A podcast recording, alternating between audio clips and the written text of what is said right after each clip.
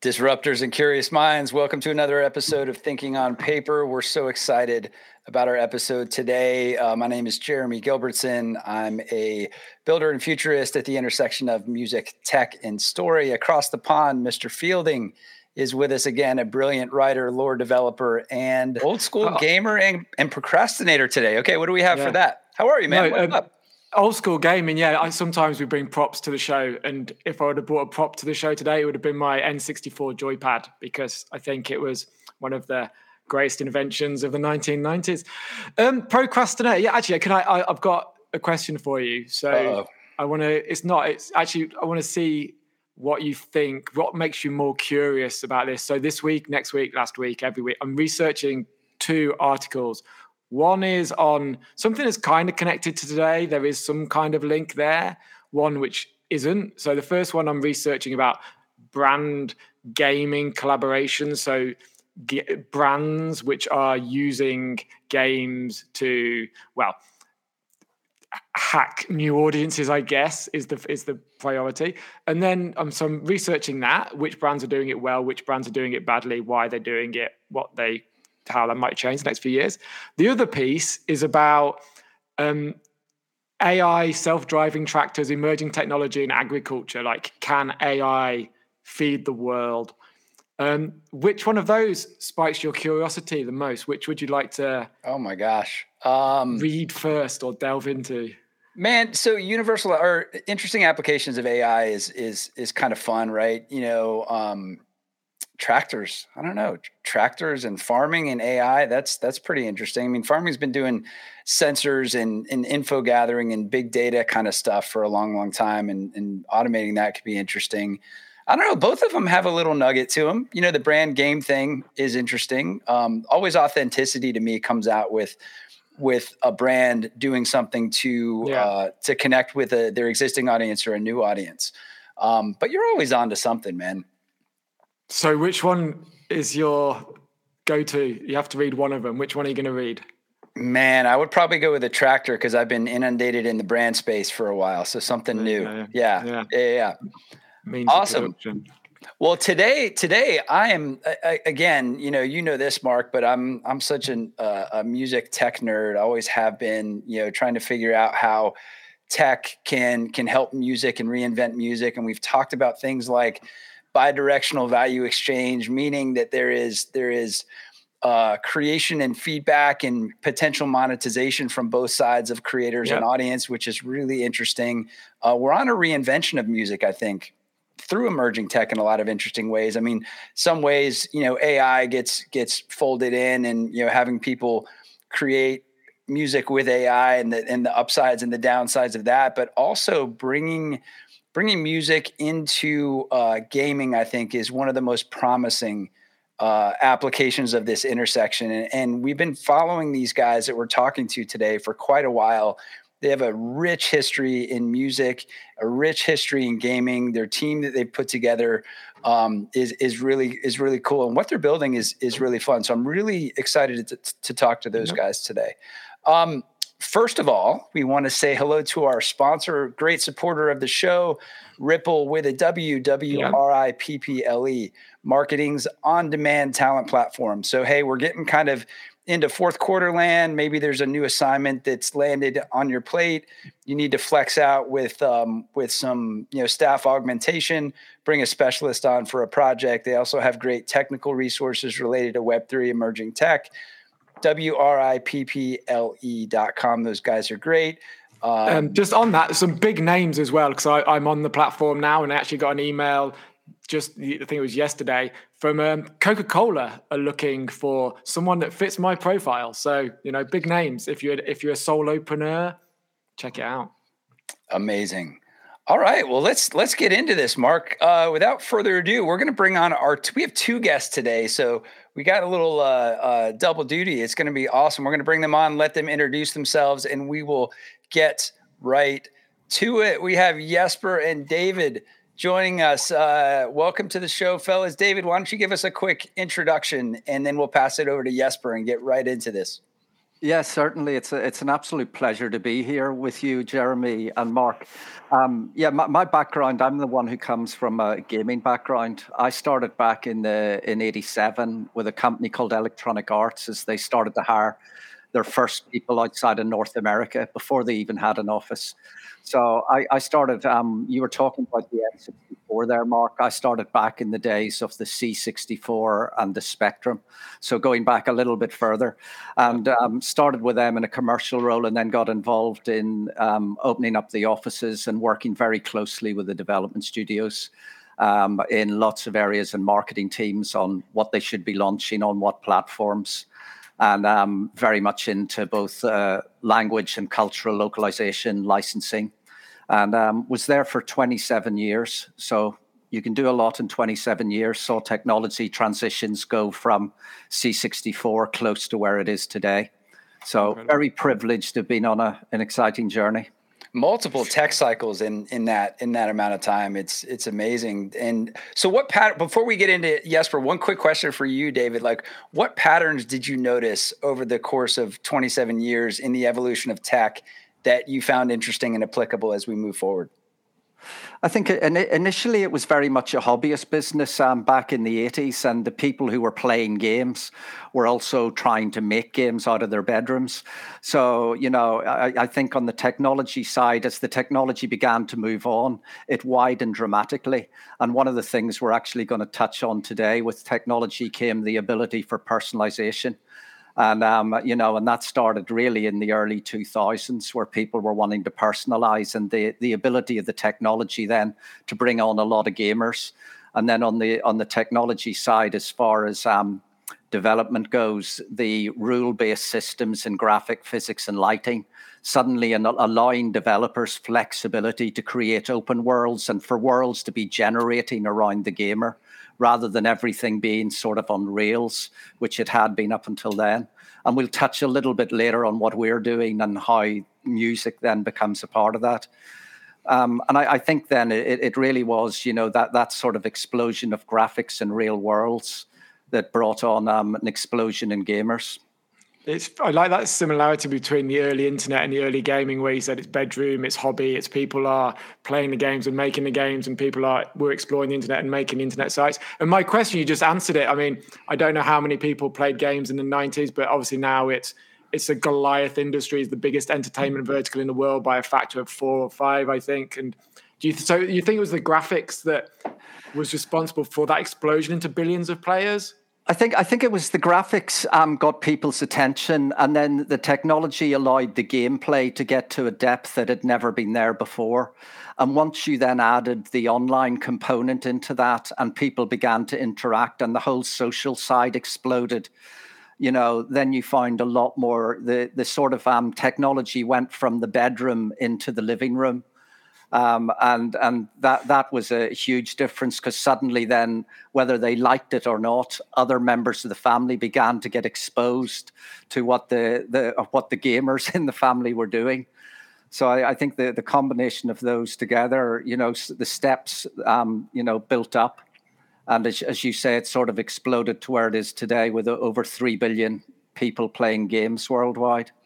Yeah, okay. Yeah, abs- absolutely. And and one important thing that David mentioned just a second ago was the idea that um, you know, the visual elements were becoming more interactive as gaming and the tech got better, right? So we're going to put it put it put that on the on the pin board to explore yeah. here in a few minutes, because I think it's really important that it's rooted in that observation. So uh, Jesper, welcome to the show. Um, give Thanks us a quick a little background on on you. You definitely come from the music side, but you are no stranger to technology as well. So uh, talk to us about it. Yeah, so I'm I'm a classical composer. Uh, so I had a premiere the other week with the San Francisco Symphony. So I write for uh, contemporary cl- classical music, which is like the, the, the narrowest of the narrowest of the narrowest type of music, uh, w- with a, a very exploratory and and and uh, uh, research-based kind of frame set of of, of uh, doing music. Uh, but I'm working with orchestras and ensembles around the world uh, in, in this uh, contemporary music field. But my background isn't in classical music. I didn't start as as a, as a violinist at five years that, that most of, of my peers have, have done, more or less. So so I started playing punk rock when I was like fifteen, sixteen, because uh, we had a fun band name or something. So we just like, oh, let's start a band. Uh, what was, was the band name? you, it, it was so bad. So it was really like, we thought, yeah, we should call ourselves Beatless. So, a punk band. Beatless. Yeah. And then someone okay. Like, yeah. Hey, mine, mine was mine was premonition, the feeling that something bad is going to happen. So, but but hey. then so someone said, yeah, you know, there are five cover bands here in, in this part of Stockholm that are called Beatless, so maybe you want to pick another band name. Yeah. So so we, instead we found uh, Miklanti Kutli, which is the death god of of, of uh, uh, South America. So that was better. But was, was that the transition into a into a thrash metal band though? Exactly. Yeah. So I was so lucky that two two two of my friends, they could actually play.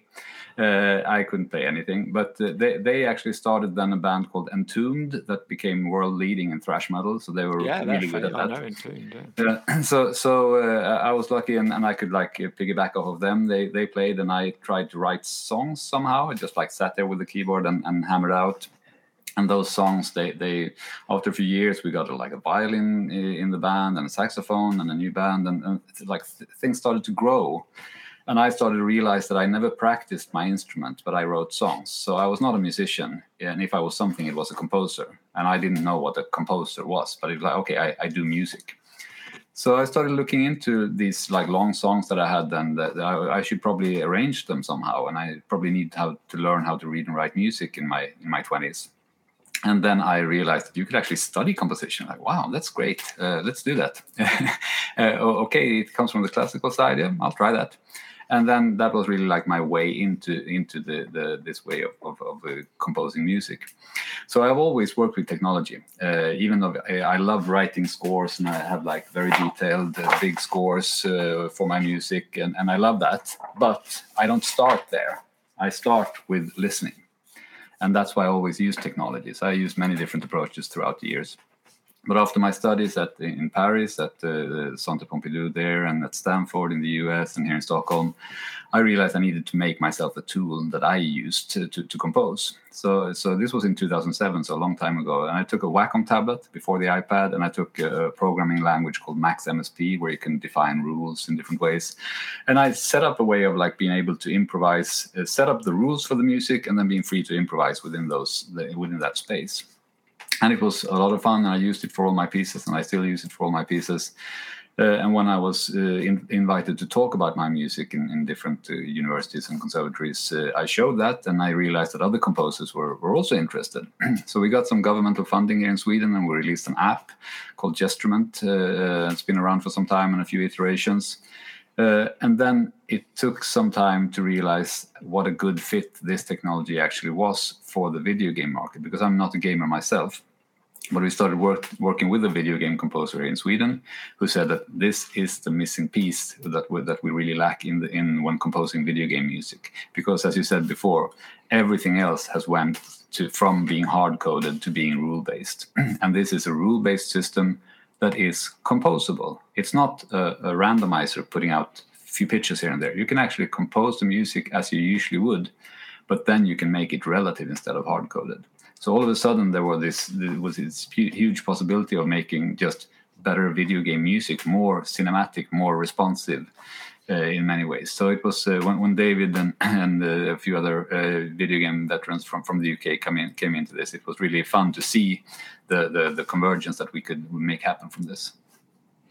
Amazing. Well, yeah. One thing that you that you uh, glossed over rather quickly, the Gesturement, uh, we'll post a video to this demonstration that you did uh, in in Mark's wonderful write-ups that he does after the show. But think of it as a think for the audience. Think of it as like if you've ever seen a theremin, right? That you can control pitch and stuff with your hands. Uh, this is a theremin expanded multiple times and doing crazy things. So we'll definitely post that. Jesper, really interesting. One question for you related to this. Uh, when you when you're basically just like, hey, I want to build something that'll help me compose. I want to build a tool, a technology that'll help me compose because I want to do it for me, right? Um, what was one of the rules in this rule-based engine that you were putting together that you found most universally applicable to your composition projects? One that always came up, you're like, yeah, that's right again, you know, like... Uh, I'm not sure I can answer that question, but I can answer it from, from, from a different angle. Uh, I think that The, because first I was just, I was so certain that someone had done this before. it felt like it was too obvious not to have been done before. So I, I because I had all these contacts throughout the world with, with all the research centers, and I just checked, well, but you have this, right? You have this, you have this, you have this. And no one had it. So I was like, okay, there is something here that I, I probably have to do myself. And I think that the, the key thing for me was uh, to have something that is organic, or like produces an, a music that is organic, uh, which it becomes when you use movements. So you can set up the scales and rhythmic patterns and, and instrumentation, all those things, and just with the movement, then it was with a pen, and or you could do a motion sensor, as you describe in the video that you will post. Uh, it's it's something that you, you you can really feel the physicality of music and, and like the organic phrases of it. And organic doesn't mean uh, always going in one direction or or smooth. It can be very sudden. It's also organic, but just to have like the, the physicality of it. So I think that was really key. And also like just some practical things. Of I come from a family of, of Swedish folk musicians, and in, in the Swedish traditional folk music, uh, there is a lot of microtonality, like in between the piano keys, the pitches in between. They were actually called blue notes three hundred years ago. So far, mm. long, long before the blues, uh, they were called blue notes, light blue and dark blue, depending on how you intonated them and how you came to them. So those pitches aren't available in, in, in, in most digital or or, or uh, keyboard-based uh, instruments. So I wanted to be able to, to to work with that, because that is it's part of my heritage that I that I work a lot with. So those kind of things, to be able to to control that, and to to also to morph between different states, different tonalities, and different things. So like have a gradual change of the room that I was playing within. If I describe the technology in one sentence, it's like in between a playable instrument and a composed piece of music. So you can set up the rules, but you can still play it. And that's a new area. And that's why it was such a, a per- perfect match also for the video game industry. I, was, yeah. Oh, go ahead, Mark. Well, I, just, I think it's great as well that you said this was two thousand seven and it hasn't really changed since then. You're still using the same, essentially, toolkit that you were then, so that's interesting. Um, what was the spark, though, for the video game? What, what in your head? Was it a person? Was it an experience? Was it somebody, a company you're working for, that suddenly you realised, actually, cinematic, this would work in computer games? So multiple multiple paths towards this. So first, I just had this Wacom tablet, and I was working with it, and we, we were about to release the app. And I composed a piece in France uh, for a percussion soloist, uh, and we st- and he had been working a lot with motion sensors. So we just said, should we try with motion sensor and control this this musical engine? Because what it is, and what, what the patents on, on our technology is, it's like a musical engine, a musical core that that can can understand music and and is driven in real time depending on the rules you set up and the input it gets. So we started driving that with with the with the motion sensor, and directly I was like, okay, I've stumbled upon something that is huge.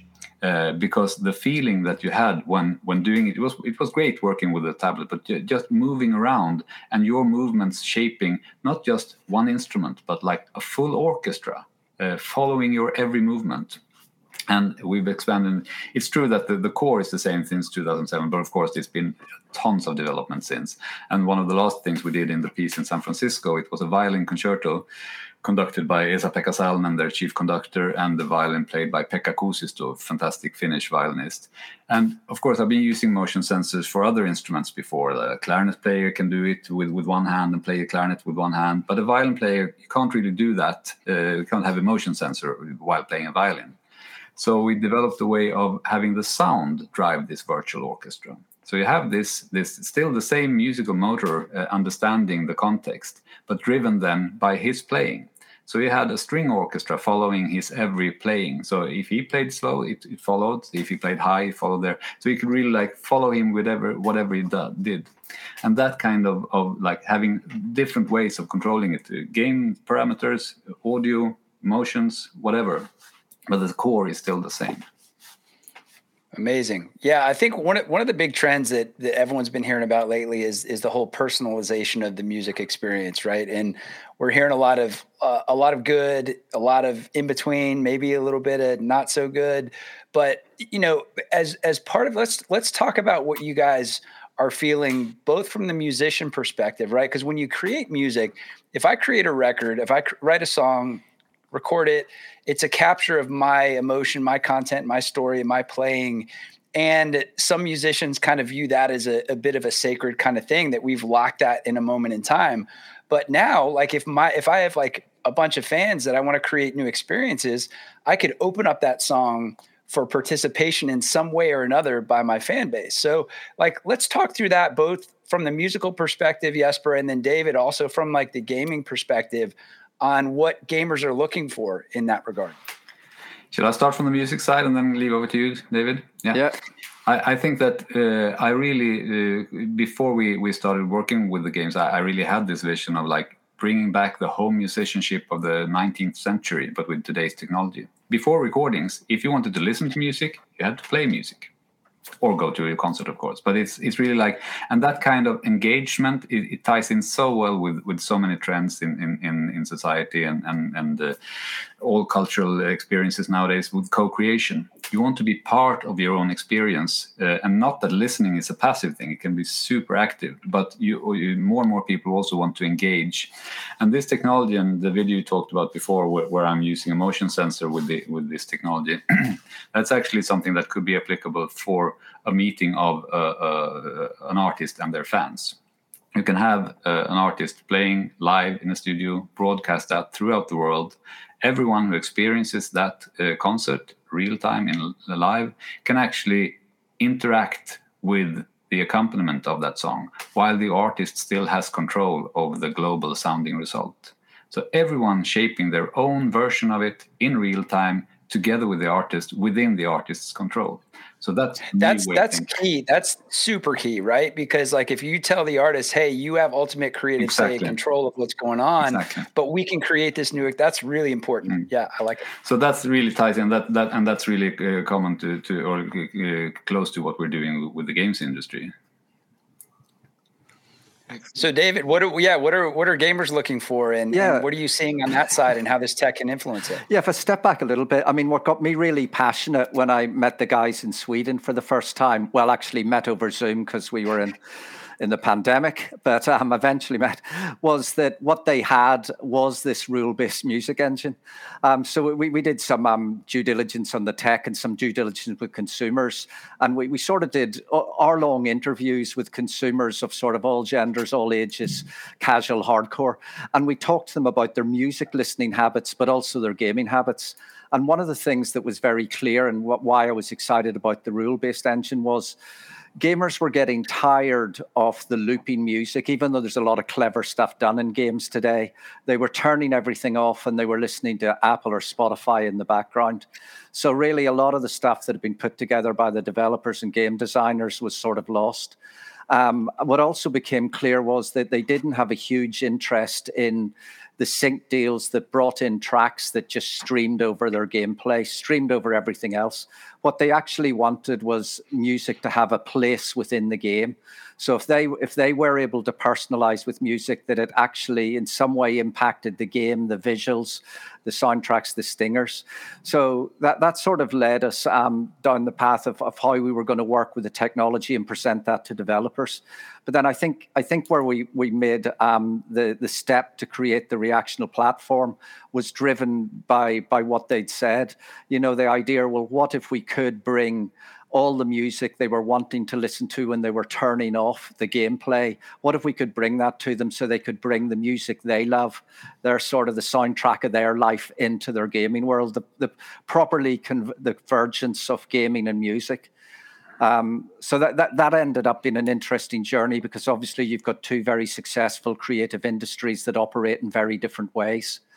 Um, so you've got the gaming on one side and music on the other. So, um, uh, you know, while Jesper's talked a lot about the flexibility, the technology and what it can do, we had to approach it. How could you make that technology work for the music industry as it stands today? Um, albeit that we can do a lot more. And one of the things that was was untouchable was the the master, that we couldn't actually create derivative works or play around with the master. So I think with the technology, we we um The, the guys developed a proprietary music analysis engine that can take any track or any piece of music, and it attaches metadata to it, such as chord, key, et cetera. And when that track then is brought into the game by a gamer, the game soundtrack, the stingers, and if the developer set it up, the visuals, everything within the game they've been playing instantly reads the metadata. And that's what reacts. It's suddenly, it's in key, it's in beat, it's in time with the piece of music that's been brought in. So for a gamer sitting playing the game, they just feel like, wow, I've just transformed the whole my whole gaming experience with this piece of music. Yeah. So to, to say our, that... So I was going to say to our listeners that me and Jamie have experienced this firsthand, and everything, yeah, everything is in key, everything is malleable, everything fits to in sync with the part of the game that you wanted to. Um, just for our non-gamers, what's a stinger? A stinger is like a sound effect that can, can happen when something happens within the game. Yeah, so, oh, so like you, you, you know, open a chest, or you, you open fight. a chest, or um, yeah, or something. You know, you destroy the evil warlord, and you know, there's a. But speaking of the evil warlord, this is really important, because since we have this metadata on the track uh, that we don't touch but bring into the game, uh, we can also let the music control the visuals in the game, what you see. So in in a cinema, if you watch a movie and uh, the boss is defeated, you expect the boss to fall down and land, boom, on a heavy beat in the music. Of course, nothing else makes sense. In the game, that almost never happens. But since we have uh, the, the beat data, we can make sure that, okay, but just slow down his fall a little bit, and there it comes. And so far, you could do basically the same thing with the tools that people have today, since you have hard-coded music. You can make sure that the boss falls on a beat. But now we want the, the gamers to be able to switch the music. So instead of having the, the, the, the music that is in there, you want to bring in a Brahms symphony or a Metallica track. The boss will still fall on beat, and that's really crucial. Just one more thing that David has been talking about with, with, with opening up uh, uh, for, for, for, for the gamer to choose. It's also super crucial to say that, that the video game studios, of course, always have artistic control, coming back to what we talked about uh, of an artist uh, having con- artistic control. If you have a, a video game where you want the experience to be set in uh, New Orleans in the nineteen twenties, and you only want people to listen to twenties jazz, perfectly fine. You just curate that. You can still have in-game purchases of different songs and different song packs of, of, of different uh, emotions in there within that world, but you define the rules of it, of course. That's very so. T- um, so my my tech my technical brain is is kind of latching onto a to a concept I didn't get when I was looking through the demo. Um, but it so there the reason why we the reason why the new song or the potential of a new song to be imported in, into the game is kind of paired with the existing scores, because the rules-based engine of the, of the game engine has the music has already been programmed to do certain things, to hit at certain points, exactly. to be certain things. Exactly. So the new song is jumping onto the path of the old song. It's, that just, it's makes, just hooks. It's just hooks. So it's like, okay, these flowers should bounce in time with the music, no matter which track it is, Brahms or Metallica, yeah. It doesn't matter. No matter the no matter the rhythm or whatever, exactly. It's just a rule. It, That's amazing. Okay, so that, that makes a whole lot of sense uh, to me. So, all right, let's talk about the two different paths that Reactional has, right? You're you're talking about um, a solution that's going to be amazing for game developers on the front end, but also a solution that is eventually going to be applicable. When I'm in Fortnite and I'm in the Fortnite lobby, I can pull down one of my favorite songs and, you know, pay for that experience to to have that song be in my experience in the game, right? So let's talk from the developer side. First, the game studios. What does reactional mean to those guys? Well, I, I think apart from the, the flexibility, even if they're using their own composable music that, that Jesper touched on earlier, and what that gives them in the same way that they have it with graphics, physics, and lighting, you know, for things to generate, for thing, you know, for music to be linked to threat level, to time of day, to health level, whatever it may be, the ability for them to put in those rules. When it actually comes to them bringing in other music, you know, I think one of the things is uh, for a developer, um, purely on the commercial side, it turns it turns music in from a cost to when they release the game, it turns it into a revenue earner. So commercially, you know, that's that's a positive from the developer side. But it's the, it's the ability for them in the same way now. I mean, the reason we went with the, the platform was at the end of twenty-three, I looked at the overall gaming market. It was close to one hundred eighty billion dollars, seventy-four percent of it in-game purchases. So, you know, you, you, you've got personalization driving a lot of the growth in gaming and music playing close to zero percent of that. So you, you'd got, you know, if, if if we all talked about our lives and how big a part, you know, music is probably most the most defining part of a lot of people's lives. And the idea that you've got, um, you know, three billion gamers who don't have the ability to use music um, as as personalization when they're doing, you know, when they're actually gaming and interacting with their friends and other people online seemed a little bit crazy. So in the same way now that a developer would tag, change your, you know, change your cap, Jeremy, change the wheels on your car, change your weapon, your appearance.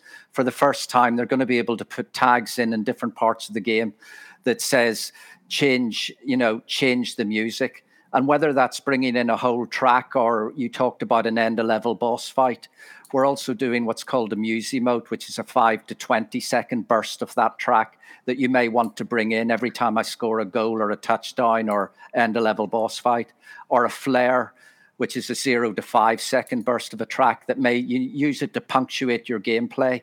So from a developer, it gives them the flexibility to use music as an in-game purchase. But I think creatively, the other important thing is, at the moment with music being hard-coded, the audio team quite often work quite separately from the game development because they can't bring anything in till the gameplay, the game development's quite far down the line. Because it's um, been generated live note by note from a prototype with a simple A P I link, the games composer, the audio team can be involved with the development team and actually, you know, work with them right from the very start and in some way guide game design, because they're able to go in, jump back out into their workstation, make changes, jump back into the gameplay and say, okay, is this what you were thinking? So the actual workflow side works very well for the developer. Okay. We're trying to simplify the, the like the, the meeting point of, of composer and, and game developer. So the composer sets up the rules for the, the interactive part of the music. Maybe I'll, I'll backtrack a little bit and come back to this because just wanted to because we're talking about two things that might sound like they're completely different. We're talking about note by note generated music, and we're talking about uh, fixed track recorded music. And reactional technology is both. We have Uh, what we call a reactional theme, as uh, the Harry Potter theme that adapts to the different scenarios. It is, you still recognize the melody, but it's different in different situations. You have the reactional theme, which is the the, the music in the game, as we said, the stingers, uh, melodic motifs, uh, the di- different things that is composed in the ordinary way, but now instead of being hard-coded, it's malleable, it's, it's changeable, morphable. And that can then adapt to the reactional track, uh, a full recorded master that we map with metadata of pitch and, and rhythm. So those two come together.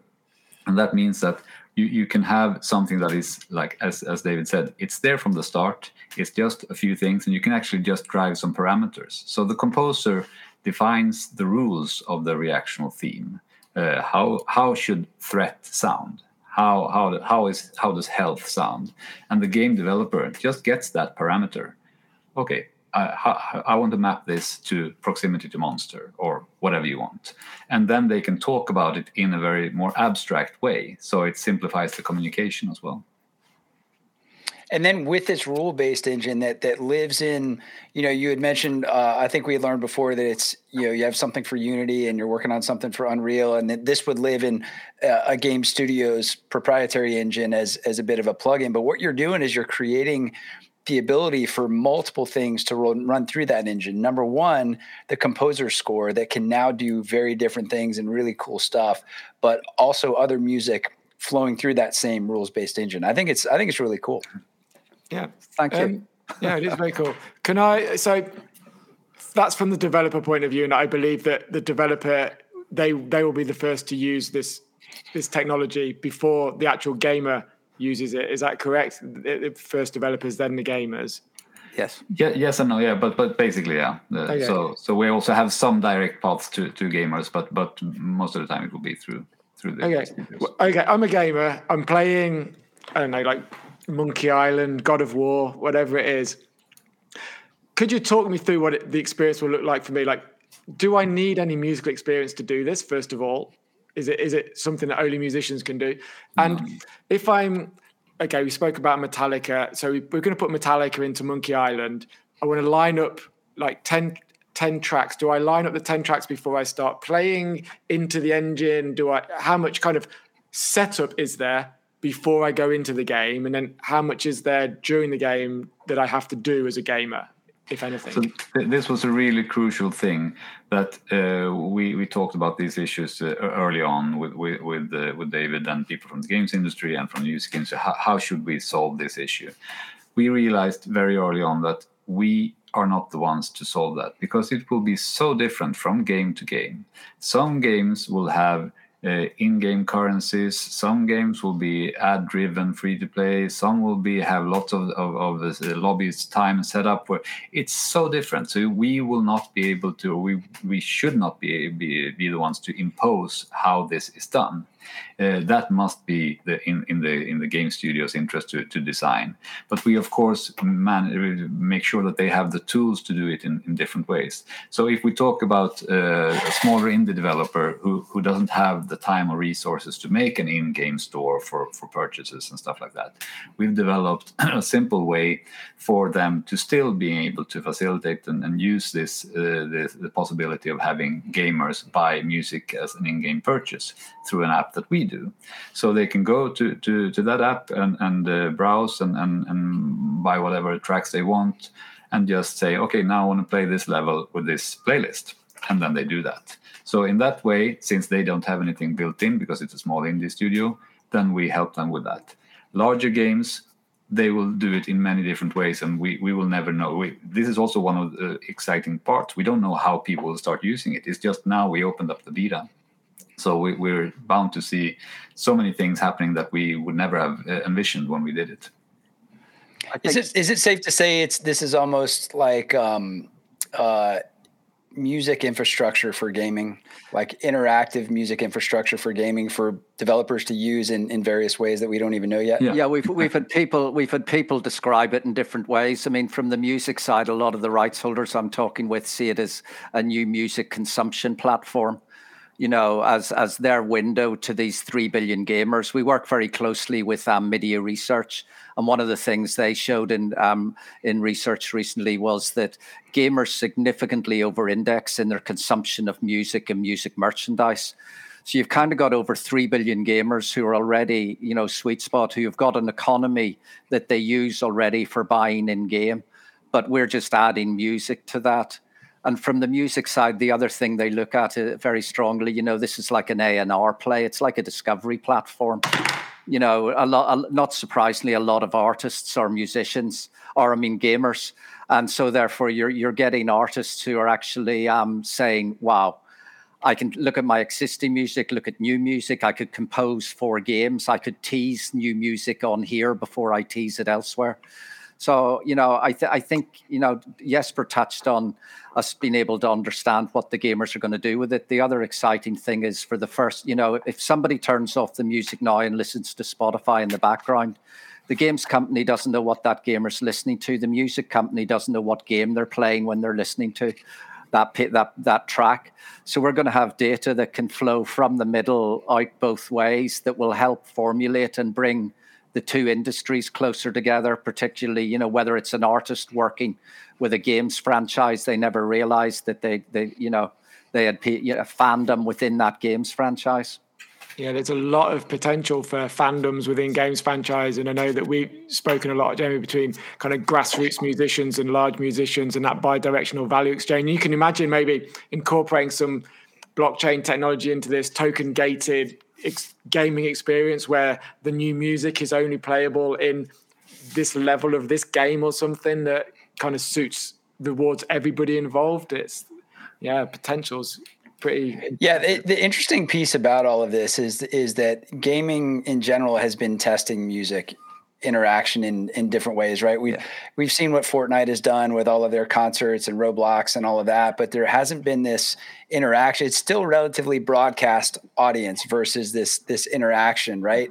So another yeah. thing that I, th- that I, that I think about too is music is a, is a number one passion point for people, right? It's, it's a, it's a source of identity.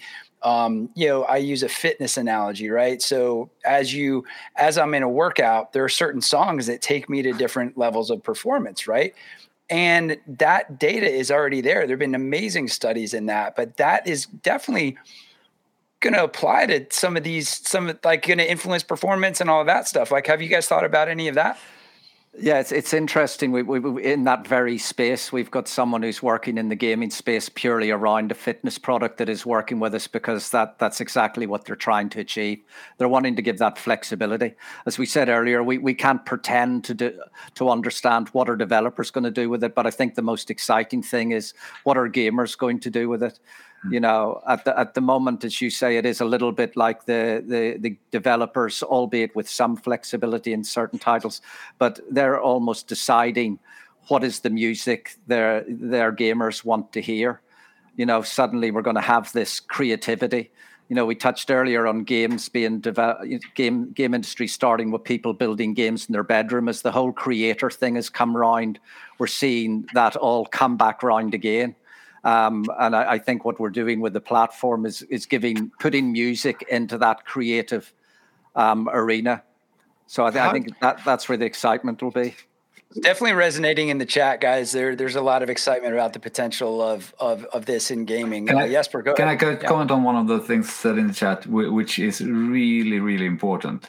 And that is that uh, music in video games, uh, as I said, I'm not a gamer, but music in video games is a work of art. There you have so yeah. many talented people doing amazing stuff uh, and has been doing for a long, long time. And we're not uh, trying to to say that that isn't good in any way. It's, it's there's so much good music. I hear my kids play different games, and there's fantastic stuff being done there, definitely. Yeah. So it's it's not it's not about that. It's about uh, getting those people doing the amazing stuff they're already doing, but in an even more interactive uh, way, and, and opening up new artistic possibilities. For instance, a multiplayer situation. You have, uh, as we said, we have the, the video game composer defining the rules of the situation. Then you can have everyone sitting around the campfire in a V R game or an online game or whatever, picking an instrument each, playing along with the background track or just jamming along without the background track, everything always being in sync and in pitch, and them doing a song of their of the moment, still being controlled uh, globally by the, the, the game composer of that game. So it's really like a new way of meeting and both spurring the, the, the creativity of the game composer and the gamer. And I think that's the really important part. Yeah, there's no, this isn't a zero-sum game. Some of these cinematic games are, like as Flo said, works of art where the music is essential for the experience of the game. Yes. I think like gamers, people of a certain age, our age, when we think of gaming, we think of consoles and P Cs, and obviously that's not where the growth is. That's not where the future lies necessarily. It's in mobile gaming and to a lesser extent perhaps browser gaming. How is this all set up? Is it possible to do it on mobile apps? Yeah, yeah. No, so this is uh, since it also it comes from an app at the start. The core technology is uh, is, is a library written in C without any dependency. It's being a little bit technical here, but it's really something that is portable everywhere. And it's a very, very small uh, library. It's, it's just since it's just data. It's musical data. It's about musical rules. It's not big. Then, of course, depending on how large you want the sample libraries be and then how, how much the, the sound quality of, of the things, that, that that then it become a little bit bigger depending on how you do it. But basically, the footprint is really, really small and it's portable everywhere. We have it in the browser. We have it on Unity and Unreal. Uh, we have it on console. So it's it's really portable everywhere. Awesome. You know what? You know what gets me thinking. We talked about like discoverability of, of new artists, the A and R kind of aspect of this. So I think about my son the other day. He was playing Call of Duty, and he, you know, how they do clips, and they'll grab clips. Like, Dad, check out this three sixty headshot that I did. And I'm like, part of me concerned as a dad that he is showing me that, but part of me is like, wow, that's kind of cool, right? But what if, what if, you know, th- the idea is that he's able to like grab his favorite band and throw him into that clip. And then you get into this almost, you know, musically before TikTok was around and how that all came about with little snippets of songs being in these like memeable situations. Um, that could be, that could be, that could be really interesting from a discoverability standpoint, I think. Yeah. And creative standpoint. Yeah, exactly. Yep. No, definitely. Amazing. Well, man, I, there, there's so much I want to dive into, and we are, we are so limited on, on time. I want to be respectful of, of all of that. Tell us where people can learn more about the updates and what you're doing, both if they're game developers listening, both of, you know, music tech enthusiasts, and then also gamers. Like, where can people find out more about this stuff on their own? I think the be- the best thing at the moment is um, is to actually go, and I know you posted earlier, thank you, Mark, is to go to reactional music dot com, because um, that's set up um, whether you're a, a rights holder, whether you're a um, developer, um, whether you're a gamer, as to, um, you know, ask contact us, ask questions, find out what it means for each of each of the different people that is impacting. And we are definitely, some, some games, so there are already game studios uh, retrofitting this to existing games, and some are in development of new games. And these cycles can be very different. Some are very long, can take several years, and some are shorter. But there are also ways of, of uh, meeting gamers in a more direct way that we hope will be able to, to announce rather soon. So there, there will be many different different ways. Someone asked about independent artists doing concerts, uh, and that's exactly what I'm describing. I think that's something that we we see coming through games or other type of, of uh, online situations that are, are, because both Unity and Unreal, they see also the potential of their engines for other types of interactive experiences, not just uh, games, games, but m- many different situations. And of course, concerts could be one of them. Yeah, it's interesting. I see someone else just commenting there on the, um, you know, on concerts, on in individual events with huge views. Mm-hmm. You know, um, one of the discussions I had had recently on the music side was that while that creates huge discoverability, um, it also from for the label and for the publisher takes quite a lot of work to put it together, quite a lot of money. Um, and then it happens and creates a huge explosion. And then, well, they, they actually said, and in seventy-two hours, it's gone. I think it lasts a little bit longer. But um, but uh, I, I think the, their their view was that th- this is something that gives music and their artists twenty-four seven exposure globally. Um, and it allows them to see creativity right across the board as to what gamers and developers are wanting to do with the music. So they, they thought it was probably going to be a mix of both. Absolutely. So another another question came in uh, from Rob. Is there is there a game that's live now that that that we could see this stuff in, or is it getting, we're getting close? Yeah, we're getting close. We're not there yet, getting but close. We're getting close. So, so there are several, several companies working on it right now, and, and uh, we're exploring several routes, but uh, not, not yet. Soon. Amazing. Well, stay, stay tuned, Rob. It's, it's coming quick. These guys have uh, been working with this tech for a while, and, uh, and there are some great partnerships that they will be able to probably announce pretty soon that you will, you will have name recognition with, I'm sure. Yeah.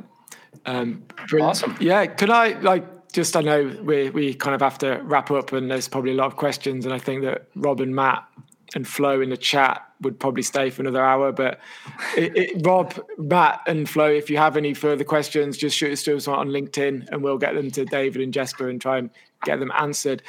Um, just an observation. I know that a lot of the shows we've had recently, we've been talking about I P and copyright and kind of like the ship of thesis. When does something become different to what it was? I mean, if you change it, and is the song still the song? And I think, unlike a lot of the things we've spoken about in the past, this is is not as it's not as it's not as it doesn't change or transform the game in the same way we've spoken about the music being transformed by A I. Here, it's very additional. It kind of tweaks the gameplay, and it tweaks the experience, but it doesn't change the game from something to something different. It's like an addition. I really like that, and I think it's a powerful use of the tech, which kind of which I'm very, very impressed by if that makes sense, because obviously we, in the past we've spoken a lot about A I just changing everything, and this isn't that. No, I think that's really important. It's been for, important both for the for the games industry and for the music industry yeah. to to make sure, because it's also one of those things. To because this is it is a, a generative technology. Uh, it's not A I in the in the common way of using that today with with the uh, machine learning and stuff, but it's like constrained programming. There are, there are a generative aspect to it. So the first investors we, we met when, when starting this company, they said, "Oh, that's great. You have something that can get rid of the composers." And I thought, no, that's not really where I'm coming from. So, so we've always come from the other angle. We want to empower the video game studios and, and the creators in the video game industry and the composers there. And we want to empower the musicians and, and the creators in the music industry. And also widen the the, the amount of, of, of possibilities. Like you, you have an, an indie game and they, they do an, an epic game, but they don't have an orchestra. It's impossible. Well, but maybe in our catalog, we actually have recordings of a piece by Brahms or a, a contemporary composer that they can actually use and access and, and, and, and get to work in their game. So it's also like opening up more possibilities to, to everyone involved. Yeah, that's a that's a key takeaway of yeah. this is this is this is not a technology to replace an existing system, but to enhance an existing yeah. system. It's really important to that that. that it's not doing away with composers. It's actually opening the door to new opportunities. But on the on the other side of that, the ability to bring in music, right? So just like a film, film has a composer, but film also has a music supervisor that licenses tracks and brings it in. It's anything that's built on a previous model that that takes it to a next level always excites me. And I think that's what you guys are are doing very, very well. Um, David, Jesper, thanks for joining us today. And thanks mm-hmm. for uh, giving us a little insight into this. Mark will do a brilliant write-up on um, where to stay in touch. And, and we'll have some videos that you sent that we'll post as well.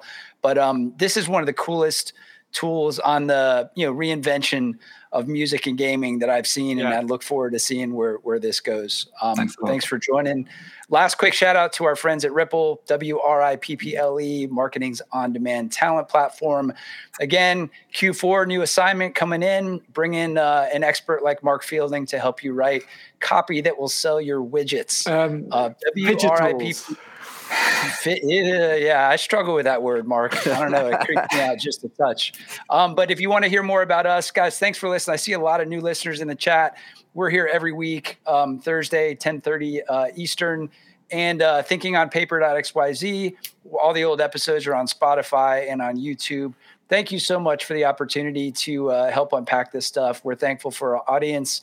Mark, any closing thoughts? Um, I think you've covered everything there. Just say half past three G M T for the our European friends. Don't forget, it's Thursday afternoon.